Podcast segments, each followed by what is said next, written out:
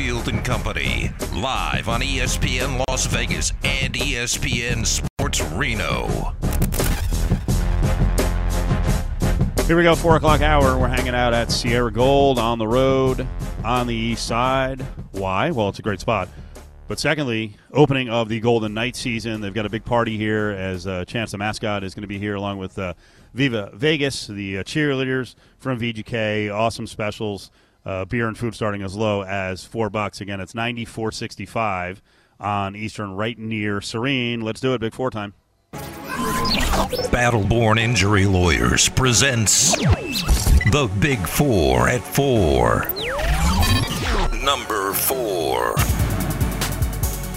All right, Golden Knight season is here, Adam, and a last minute signing. Why did this take so long with Nick Hague? I mean, it was just, I I think typically one of those, you know, contentious. I don't know, you know, how, you know, heated it got necessarily in, in discussions, but I think there was uh, some thought from his side of wanting, you know, a great deal of money and deserving money for where, you know, where, where he is in his career. And then on the other side, the Golden Knights not having much flexibility, not having a whole lot of space to do it. And, and you saw it. The, the eve of the season, he gets signed for like seventeen dollars less than their cap room.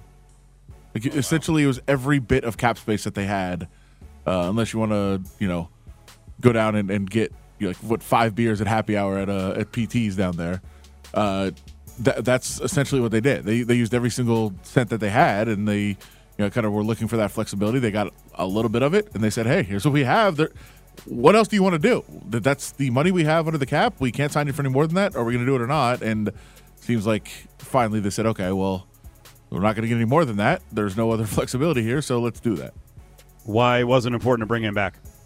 very very quality defenseman, reliable. Uh, certainly a, lot of size, uh, and it's not. he- He's maybe not as physical as you might expect with with that kind of size, but he's a very tall guy. You know, definitely uh, deceptively fast uh, as a skater because he has such long strides, and uh, just I think a very very quality defenseman and a young defenseman and kind of an experienced group. So adds a little bit of energy back there as well. A very very popular guy in the locker room. So uh, I think important for him to, to be around. Number three. Give me a grade for the Raiders' defense last night against the Chiefs. C plus. Ooh, that's it. What would you go with? Probably about the same. A B. Okay, I thought there was some good play from Maxx Crosby. It was funny when I look back. You know, Crosby had a lot of highlight plays. When I look back at his PFF numbers, he was okay. He wasn't unbelievable. Seventy six point six overall grading is good. He had the highlight plays. He had two sacks, um, and a knockdown, and, and some hurries. Uh, we saw a little bit of improved play from Chandler Jones, In the but first it wasn't. half. It wasn't Buffo yeah, in the second half, and it was good to have Denzel Perryman back, and um, Blake Martinez actually got out there for like seven plays. But on Crosby, I mean, he's further emerging as a star because he is consistent just about every game. I saw the the numbers put out by uh, Josh Dubow from the AP uh, chronicling the 2019 draft class, and uh, Crosby now leads the entire class uh, amongst defensive players. The 106 pick in the draft has 31 sacks. Bosa, Nick Bosa has 30 and a half, and Brian Burns, who well, Raiders actually could have got, uh, he's got 29 and a half. So uh, Crosby was a stud last night. Can you imagine they Burns and Crosby? Be nice. Uh, I know you know.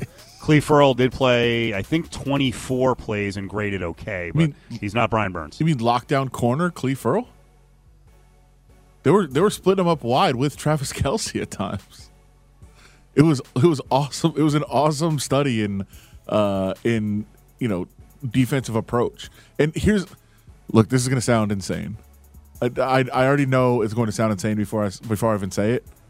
They did a really good job on Travis Kelce yesterday.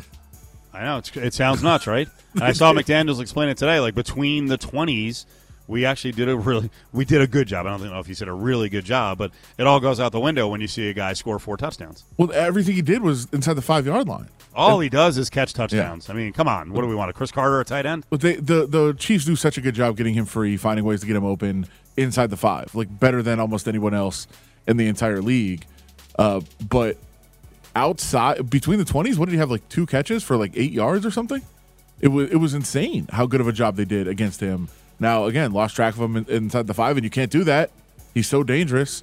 But I thought they they had a good plan, and a lot of that was, hey, Clelin Ferrell or you know another defensive lineman is gonna is gonna line up where he does, and if it's close to the line, it looks normal, and if it's out wide as it was a couple of times, it's gonna look insane with Clelin Ferrell covering covering somebody out on the corner.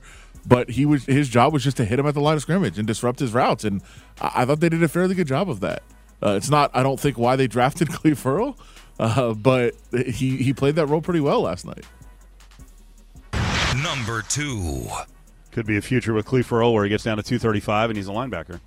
Probably not. Safety. Uh, Carl Cheffers, we were warned about him before the game. We've seen him in the past. He, he and his his crew were over officious, and last night they were just incredibly inconsistent. And while most of the attention went to Chris Jones and Carr and the strip sack and the flop on top of him and roughing the passer, the one that really killed the Raiders was the defensive holding on a field goal on Malcolm Koonce. And at first, you're like, "Come on, dude!"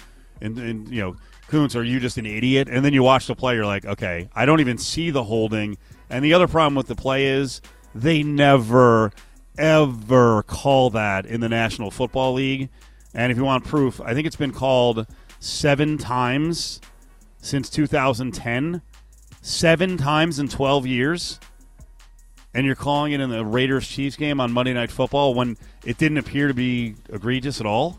No, it didn't really didn't appear to be egregious. Now on the broadcast, they made the case that it was definitely a penalty, and How do they describe it? It was like uh, hook and shoot. I'm like, what, what, what do you, what's what's going on here? the hook and pull, which he, he did. The hook and pull. Listen, it was a penalty. the The problem is, and we talk about this in basketball, I think more than we do in football. We, we do in football as well. Like if you never call something, you can't then call it in the biggest situations of games. You just can't do that. Like he did, and if you if you watch, I know a lot of people are taking a picture from later in the play and saying, "Hey, look, it's actually the offense holding."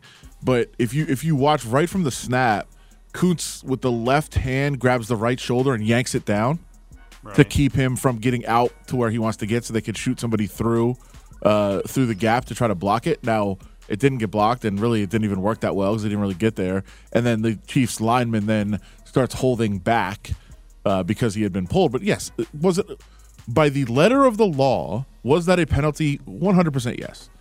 But as you said, they never call this. There was a year, a season, I believe, 2015 or 17, where they called it three times in the season, which was by far the most that they've called. And clearly, there was some sort of directive to uh, to crack down on that, so they called it a few times.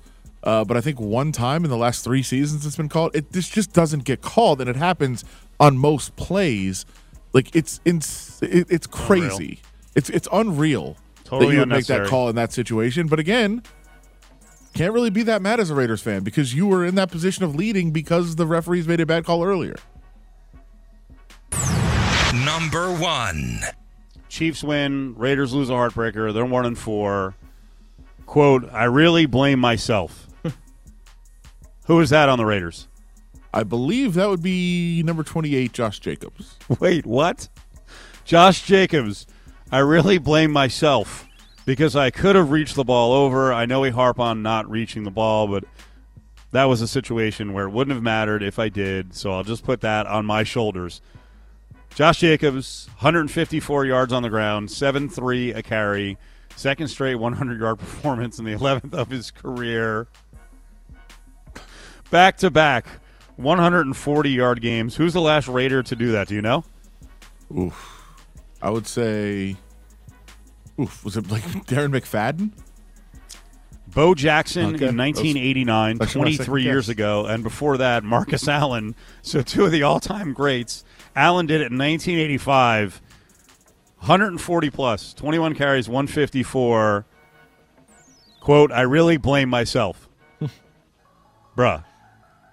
Now, if he's setting an example, which I love when people do that, you know, when you're the most outstanding person on the field for your team, and Davante Adams was very good.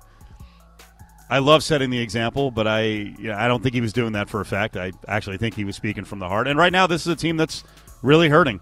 Uh, it doesn't feel like they should be one and four, but that's where they are. Um, and then, of course, we can get into the whole discussion. Greatest one and four team ever, but it, it's it's amazing. And I don't like to pat you on the back because you're an egomaniac. We know that you're completely out of control. Factual. I I do have to say, Adam Hill said repeatedly a year ago, even when they made the playoffs and came close to beating the Bengals, that this was an average team that overachieved. And when you look at last year, they were seven and two in one possession games, and it just seems like this year the little things they did right a year ago, those plays here and there, they're not getting done, and it's flipped on them. By the way, and just to go further on that stat, I, I think I'm right on this. This is off the top of my head, but I think they were seven and one in games decided by six or less. Because I think one of those losses was an eight point loss. So I think they were seven and one in games decided by six points or less, and that's just it's not sustainable. It's not again, it's not luck, but it is a bit fluky, and those things don't tend to hold up over time. And you're seeing that this year. Look, I'll say right now, this team is way better than the one last year. Way better. Another another thing you said may happen. Yeah. That they could be better this year, but their record will probably be worse. Yeah, that was actually my, my exact prediction. That doesn't make any sense. My exact prediction that was that they'd be a much better team with a worse record, and I think that's kind of bearing out right now. Now, yeah. I don't think this is going to continue because uh, look, the schedule softens up. There are some winnable games. The next six, you know, you've got, you know, at this point, the, the problem that you is that you've buried yourself, and that you kind of have to go six and zero oh, uh, in these six games. If you go four and two, you know you're still kind of right there in the middle of the pack. You, you got to try to put a bunch of wins together here in this stretch of games, but they're more than capable of doing it. They have everything in place to be able to do it. The issue is, do like last year, how the wins kind of just were contagious, and they just somehow just kept finding weird ways to win games. Do the losses become contagious? Is that a thing? Where this year, where you just kind of know late in the game, it's not going to go your way, and you're kind of have a defeatist um, mentality about things. Like that is an issue. That is something to try to work on and not not not allow to happen. But uh, yeah, I, I think that they are in a spot right now that it was not that unpredictable. That they're a better, much improved team that does not have a, as good of a record, and they've put themselves in a very, very difficult position for the you know last two thirds of the season. Yeah, I saw someone tweet out we should be talking about Josh Jacobs over 150 on the ground. Derek Carr, 241 and two touchdowns. Davante Adams, 124 and two touchdowns. Maxx Crosby, two sacks. But instead, we're talking about the Raiders being one and four with the season on life support. You know, in a lot of ways, before last year, we could often talk about the Raiders and good numbers, and then the intangibles weren't there to win close games. And I, and I like you, I think that is legit. When you start to lose, both ways. When you win and you win close games, does it help you in future close games in terms of confidence? And then flip it the other way, like you just said. When you start losing, can you get out of that losing pattern if you're lacking confidence? Does it start to weigh on you so much that then you make mistakes at key points in the game and you continue to lose? I don't know the answer with this team. Well, and part of it might not even be a mentality as much as, hey, do you start questioning? Like last night, you go for quote unquote the win, the lead with the two point yep. conversion, do you start making different decisions like, well, that didn't work, so I'm gonna do something different. Like you got to stay with your process, stay with what you believe in. You can't change things up just because they don't work.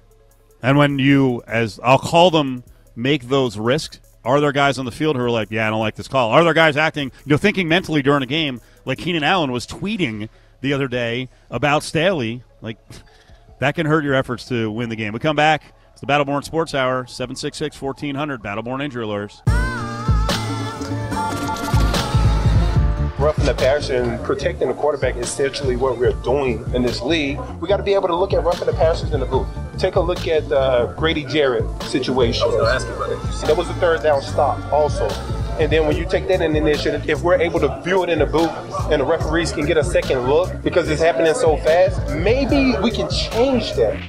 Cofield and Company NFL insider Myles Simmons from Pro Football Talk joins us now.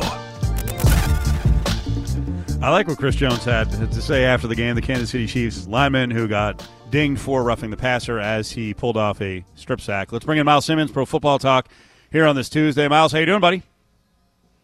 I'm doing all right, guys. How are you? I'm good. You were uh, very truculent on Twitter last night. I saw you tweet out around that same time. I was. NFL should make roughing the yeah. passer penalties subject to review tomorrow.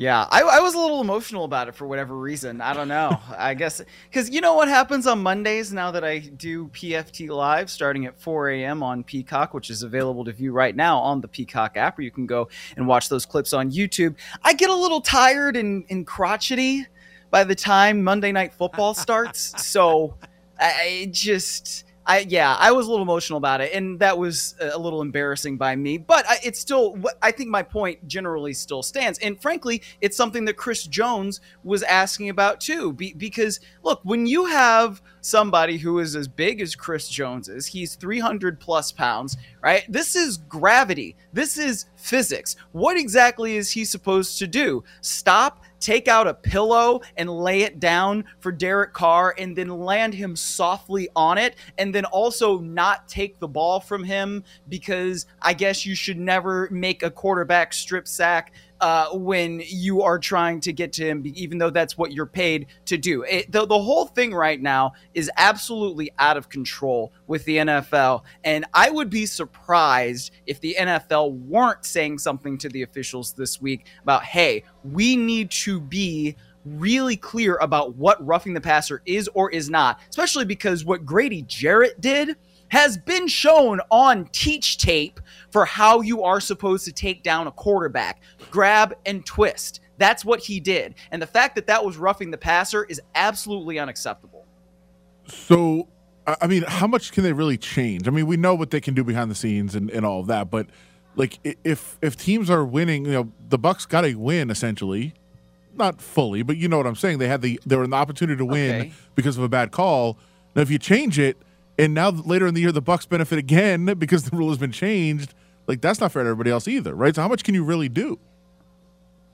You can make sure that team that officials are enforcing the rules in a logical way, right? They're enforcing standards in a logical way. There are not many other officiating crews who would call roughing the passer on what Jerome Boger did in that game with the the the uh, the Buccaneers and the Falcons. Look, Patrick Mahomes got taken down for a sack in basically the exact same way last night, and then you had Chiefs fans in the stands that were booing. A because they were mad at the officials already, and they made the officials shook, which I think was a little bit funny. But B because it's exactly the same play that happened the day before. They saw it; it was a flag. Why isn't that consistently officiated? That's something that the NFL really ought to be accountable for. The NFL officials ought to be accountable for that right? Everybody else on that field is accountable for their performance. Why aren't the NFL officials also accountable for what they do?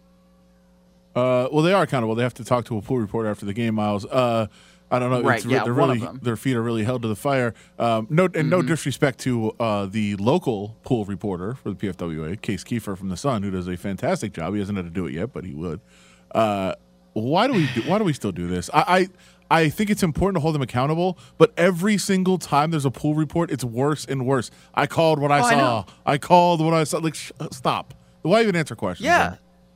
Well, no, uh, you're you're not wrong, Adam. And the other problem with the pool reporter is that sometimes they don't go into the other parts of what should be asked, right? Because you had that holding on uh, the field goal that was called, which I mean, I've never really seen that called before, but I saw on Twitter, some folks say, like, yes, that is the correct application of that rule, but that's something that should have been asked. And frankly, and I mean, I have a lot of respect for Adam Teicher. I think he does a pretty good job for ESPN, but that's something that should have been asked of the official in that pool report, but it wasn't in part because uh, you're on a Monday night game, you're on deadline, and you are trying to get answers about this one particular thing that is the biggest thing. So there, there's a lot more that I think can be done to make sure that officials actually are accountable to the public because they should be. Look, I mean, think about how big sports betting is becoming, right? I mean, obviously it's huge where this uh, radio is station is being broadcast in Nevada, but at the same time, I mean, we have a ballot initiative here in California, right? These things are bigger and bigger and bigger. And if officials are affecting the outcome of the game, which is what the officials did on that Chris Jones sack that they called roughing the passer because that's a turnover right? Th- these things are directly affecting the outcomes. You cannot have that happen. Who's more likely to get suspended, Cheffers or Davante Adams? Davante Adams because the NFL is not going to suspend an official. And look, I, okay, I, this I don't think is going to be a necessarily very popular thing for me to say, at least nationally. But here's the thing about like uh, being on the field post game. And and I have a lot of friends who are in video production and are on the field post game for NFL games. Why was that person walking in front of the tunnel at that time? Davante Adams should not have shoved him to the ground. But rule number one of being on the field is do not be where you're not supposed to be. I don't understand why you would walk in front of the tunnel like that when players are going up into the tunnel. Uh, he should not have been there. I mean, I have a, a good friend of mine who is a director of production, and what he said the two things that I would have asked that grip were A, are you okay? And B, why in the world were you there? Yeah.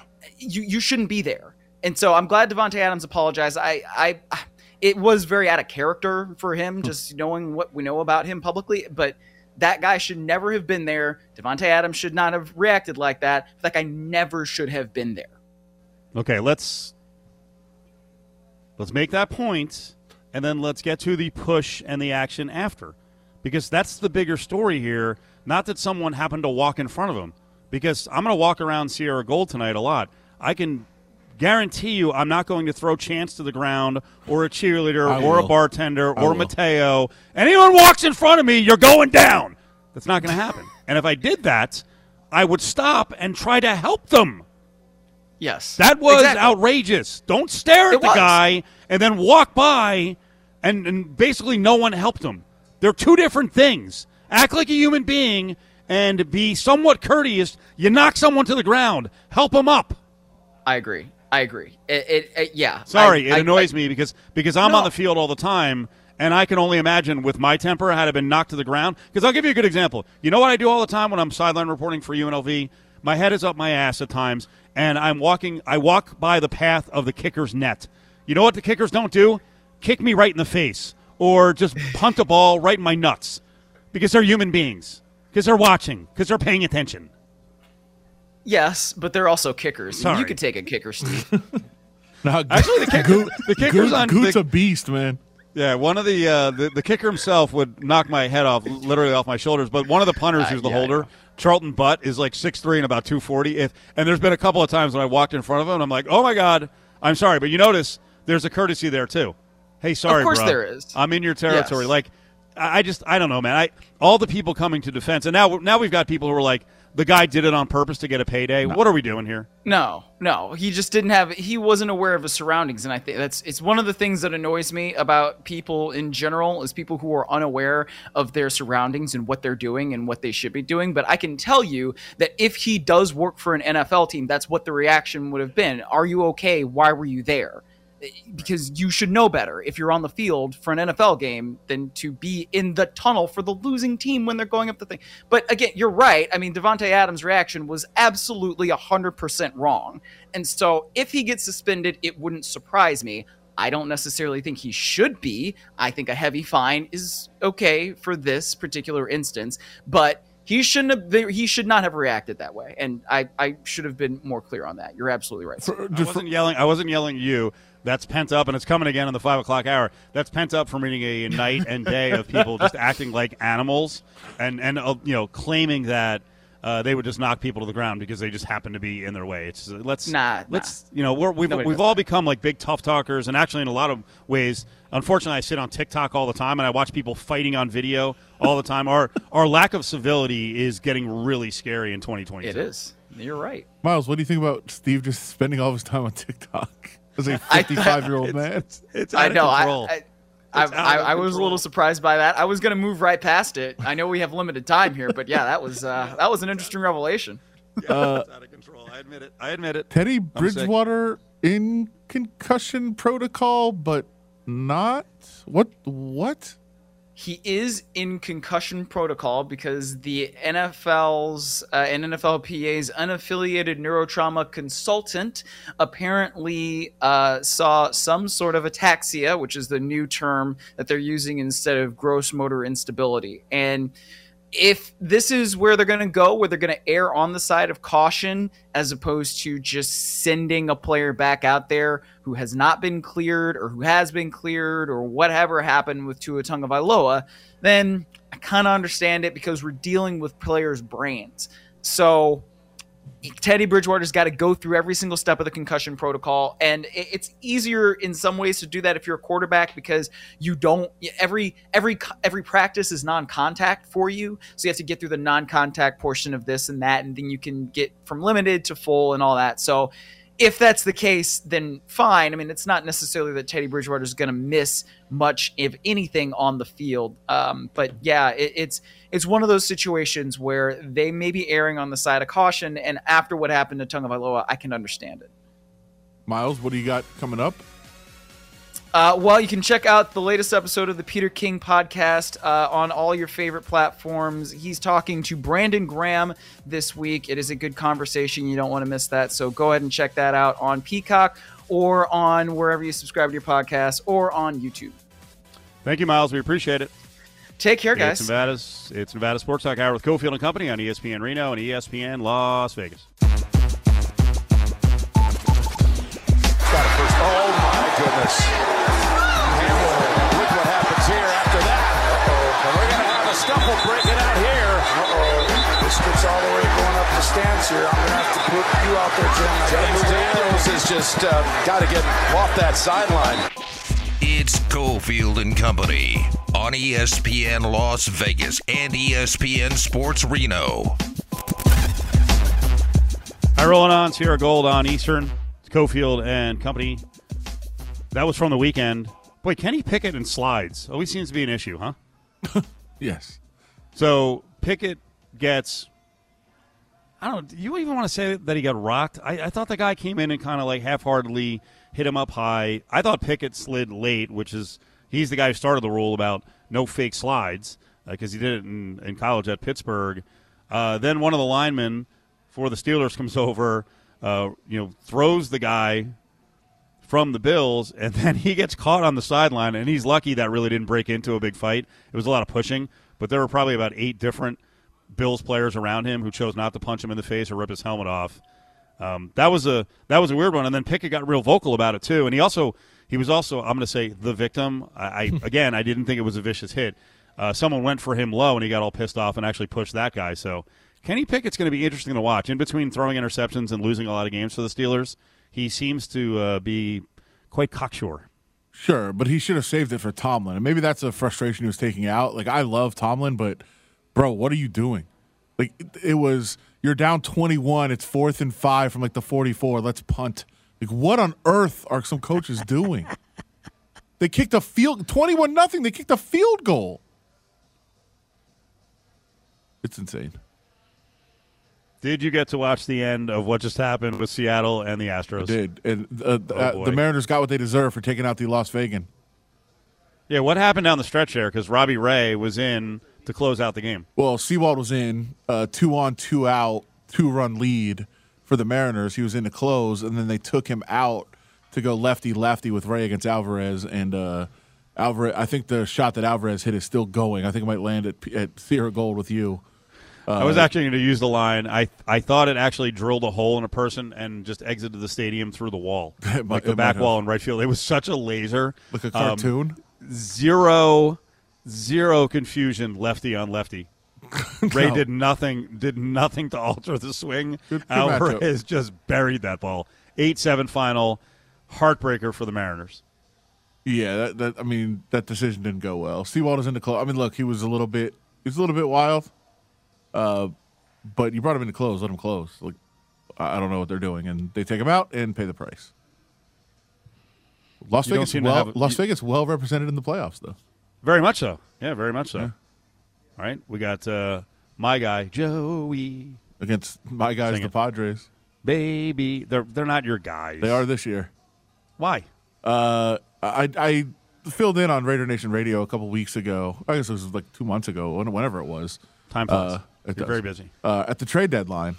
And I said I really liked a lot of the Padres made, and they might take a while, but they're going to gel, and they're going to be really tough for the Dodgers to beat in the playoffs. Did you get and laughed at by the football experts? It was three days of just being crushed on Twitter by really? Dodgers fans. And uh, all right, well, we'll see. I, I, mean, look, the Dodgers are a big favorite, but I, I said I didn't even say they were going to beat them. I said it'd be very difficult for them to get through in the playoffs. It's a tough challenge.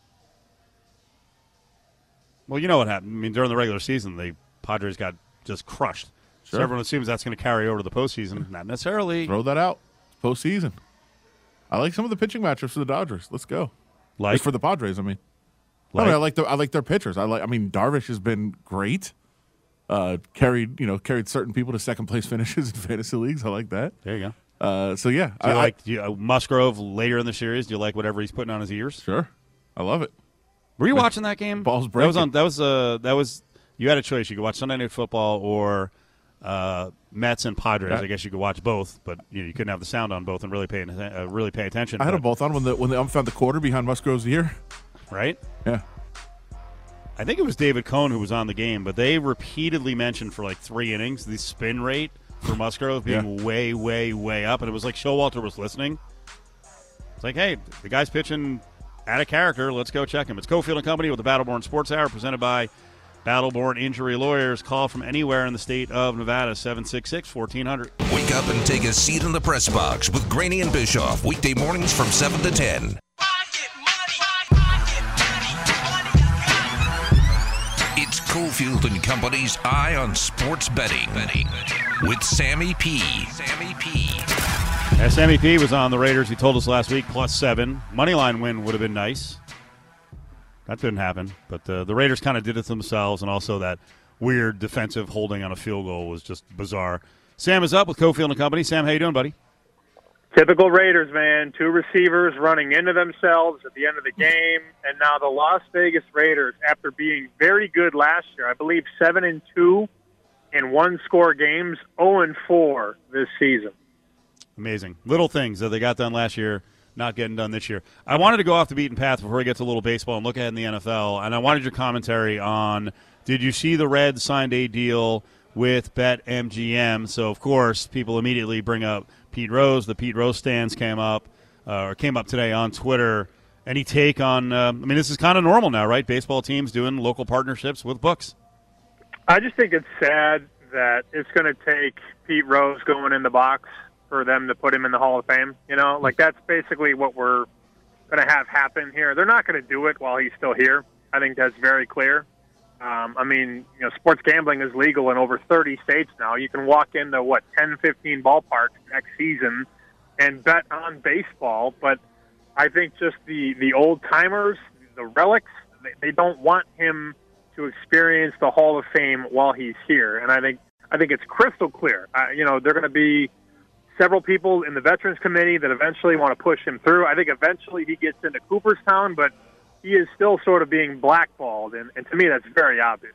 What happens first? You might want to put a line on this. Pete Rose gets in the Hall of Fame, or the Hall of Fame has a sports book. Ooh, that's a good oh, one. I would say, I would say Sportsbook Cooperstown is minus a quarter. Sounds about right. That's amazing. Uh, you are rolling the dice with one of the uh, higher combos for the World Series. Who do you have the Dodgers going against? I'm a big Cleveland baseball team fan. Uh, some people Nice. call them the Guardians. We were able to get a little exacta action. So a couple books around this country give you Team A over Team B, and we were able to whack a little Dodgers over Guardians at 55 to one, and then Guardians over Dodgers at 100 to one. I hope that happens. My plan was very simple, and again, people that listen to this segment every week are no strangers to my logic that the Guardians as the three, having all three games at home in the first round and then playing a Yankee team that hasn't played in five days, I think that's advantage Cleveland. We shall see. Uh, but this Cleveland team is just built for October baseball. They are so fundamentally sound. They don't strike out. They run the bases well, solid defensively. They don't rely on home runs.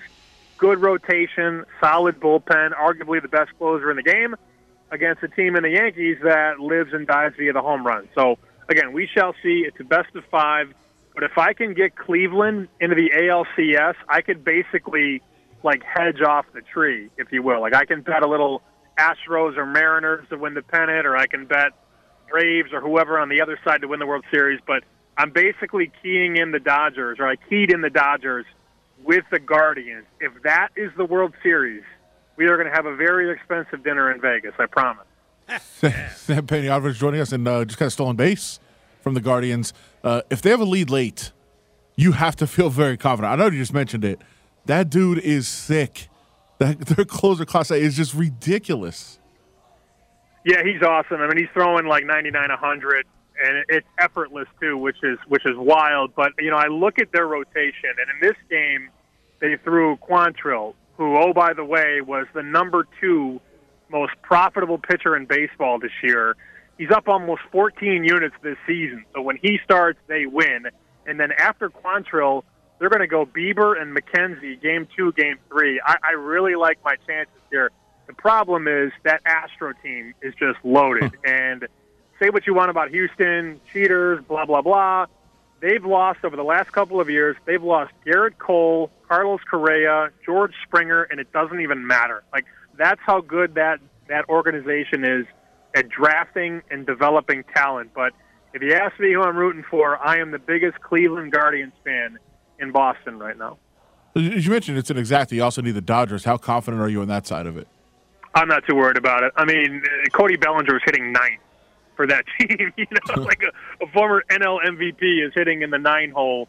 It just tells you how deep that lineup is. And I think the last couple of years have proven it's more about offense in the postseason than it is about pitching. I mean, hell, ask the New York Mets. Well, we got deGrom and we got Scherzer. Yeah, how did that work out? You need big hits, and the Dodgers. I mean, one through nine easily have the best lineup in the postseason. I don't think they can all go cold at once. So I'd be stunned if they didn't make it to the World Series. Sam Panayotovich on Cofield and Company as we're live at Sierra Gold, getting ready for the open of the Golden Knights season on the road in LA. Some football. Uh, first of all, did you go 4 0 and 1 this past weekend? Is that correct? And how are you in the contest? 25th. Tied for 25th right now. Top 30 get paid. Long way to go. Uh, stay the course, of course. Don't get too wrapped up into the past and just keep trying to find those proper underdogs. I was a little upset because the uh, Bears line, Superbook puts those lines off for the contest on Wednesday, and Chicago was plus seven. They closed plus eight and a half, and I jumped back into the pool, bet a little seven and a half, bet some eight, bet some eight and a half, but did push on the Bears. But yeah, man, four zero and one in the contest, tied for twenty fifth. And here's the other crazy thing: I'm somehow still alive in the Survivor. There are just over seven hundred entries left out of six thousand. Only seven hundred, and I'm still one of those people. Hmm. You know, one of my friends mentioned to me the other day based on the fact that you know you lose like 80%, 85% of the field early by week 6, why does anyone really go with a strategy of trying to save teams for later in the season when they're picking at the beginning? Yeah, we've talked about this now for a couple of weeks now. I always laugh. Well, I'm going to save the Bills, and I'm going to save the you know so and so, and then they you know they take Jacksonville in Survivor. you know, like I, yeah. I can never get over that. Like, oh, okay, you don't want to take the Bills, but you want to take Jacksonville, and then you want to go out on Jacksonville. So look, I I am zigging when everybody is zagging, and you know my partner and I had a conversation today, and we were going back and forth about the teams that are still left in our pocket, and I said, look, I don't like the Rams' big picture this year. I think the Rams are the easiest survivor leg of the week. They're an 11 point favorite at home. Eventually, they're going to blow out a bad team, which the Panthers are. Panthers fired their head coach, and both quarterbacks are hurt. Baker Mayfield and Sam Darnold are hurt. It's going to be P.J. Walker against Aaron Donald in that offensive line or defensive line. And he goes, Well, I don't know. Everybody might pick LA. I go, I don't give a damn. I don't care who everybody's picking. Give us the win. We want to win and move on. We're going to burn the Rams probably on Sunday. Rams are an 11 point favorite at home. I, I don't think they're losing to P.J. Walker and the Panthers and I agree with you. We should we should probably clarify though. For I mean, all contests are different. We're talking about Circa where there is a week where there's only six teams, right? So you do have to save a team for that week. Yeah, for Thanksgiving, we still have Buffalo and Minnesota because there are three games on that Thanksgiving Thursday, and then there's a split around Christmas where I want to say there are like eight games on Saturday and four games on Sunday, or I might have that a little inverted. Yeah, you need to save you need to save some ammo for Thanksgiving Thursday and then that Saturday Sunday split. But I feel good about where we're at, and you know, at this point in time, as Steve just alluded to, I don't really care what everybody else is going to pick. I just want to win. That's all. Let's pick some games for this week. Bears, Commanders, Ooh. Thursday night football. Pick them.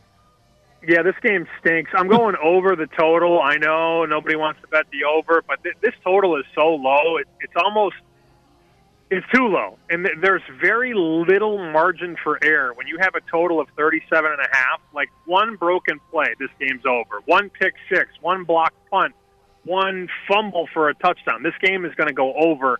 Chicago has the worst rushing defense in the league, and Washington's awful defensively too. I mean, these two teams stink, but can they not get to 20? I think it's like 24 20 either way. I think that total is it, it's too low at this point at 37 and a half. I'm going to go over. I'm fascinated by the Bucs and the Steelers. The Bucs are nine. Uh, we'll see what happens when T.J. Watt comes back if they can actually win games. But I think for this year, the Lions are actually. I'm sorry, check that. The Steelers are actually the Lions of a year ago. I think Pickett, even though he makes mistakes, I think he's going to score some points. What do you think? Can they stay in the game, backdoor cover, or is it a blowout? It's tough to trust a guy with little hands. That being said, I mean the the the good thing about the Steelers getting blown out by Buffalo is that Yeah. the next couple of weeks their spreads are astronomical. You know what I mean? Like it, it almost it almost benefits the people that are willing to plug their nose and play this ugly dog, and that's what you have. The good thing about Pittsburgh is they're going to fight. I think under Mike Tomlin. So yeah, I I would probably like if you made me bet this game. It's not going to make my contest card. I'm not going to have any money on it, but I would probably plug and play the Steelers plus the points. We've always had a producer with little hands for some reason. There's a lot of small spaces in the studio, so you have to have small hands. So, do you trust Ari? I do trust Ari actually. And by the There way. Ari Ari looks way younger than he really is. He does, but he acts even younger though at times. Although sometimes he's the moral compass of the show. Um, Sam Panayotovich is with us. I don't know where I'm going with this, but Ravens five, Giants. Uh, I know you're all over the Giants, and so far that's a pretty good win total bet. That coach is awesome, man. And, and I was trying to tell people before the season the importance of coaching in the NFL. You know, there's a big difference between your average coach and a very good coach, and I think we're seeing that in a couple different teams right now. You know, Brian Daboll has just he's unleashed the potential of this roster. It is far from the best roster in this division, but he's able to get the ball in playmakers' hands. Get the ball. You know what? Get the ball to Saquon Barkley. Put him in freaking Wildcat. Get him the ball. And on defense, Wink Martindale is pushing all the right buttons on that defense. They bring pressure. They cause confusion. I do like the Giants, generally speaking, but that schedule is about to get harder. I, I'm up in the fence. I'm up in the air on this one. I'd probably take the five because that's a big number, but I, I don't love the Giants. I, I would I would play the Giants maybe at some contest at plus five. College football. What are we doing? Bama, Tennessee. man, I, I really want to take seven and a half. You know, I, Bryce Young, we're going to pay very close attention to his status, the quarterback for Alabama. I'm being told on a Tuesday night that he's likely going to play, but there's a difference between playing and there's a difference between you know being 100%. Like he he's not 100% with that shoulder. So Bryce Young at 80%, how good is he? That's the question I, I don't have an answer to. I would probably take the points with Tennessee, especially over seven. This is a very situationally similar spot to when Alabama went on the road three years ago to LSU and lost that game outright. Now, that LSU team is one of the best to ever play, but this Tennessee team has a Heisman contender and Hendon Hooker. They have speed and skill on the outside. I think this is a very, very close game. I would take the points with Tennessee. Sam Panayotovich, NESN, Fox Sports. We got about 30 seconds left here. You have anything that you put in for uh, season props, futures for the NHL? I played the Wild point total over a hundred and a half. I played the Blackhawks under sixty six and a half. That team might be the worst in hockey. And then I told you, what did I tell you two weeks ago? Circle this date when Utah plays USC in Salt Lake City. I laid three. I laid three and a half. I think the Utes blow the Trojans out. Wow. Okay, bold pick. Sam, we appreciate it, man. Thank you. All right, guys. See you later. Big bounce back spot for Utah after UCLA freaking laid a, a whooping on them.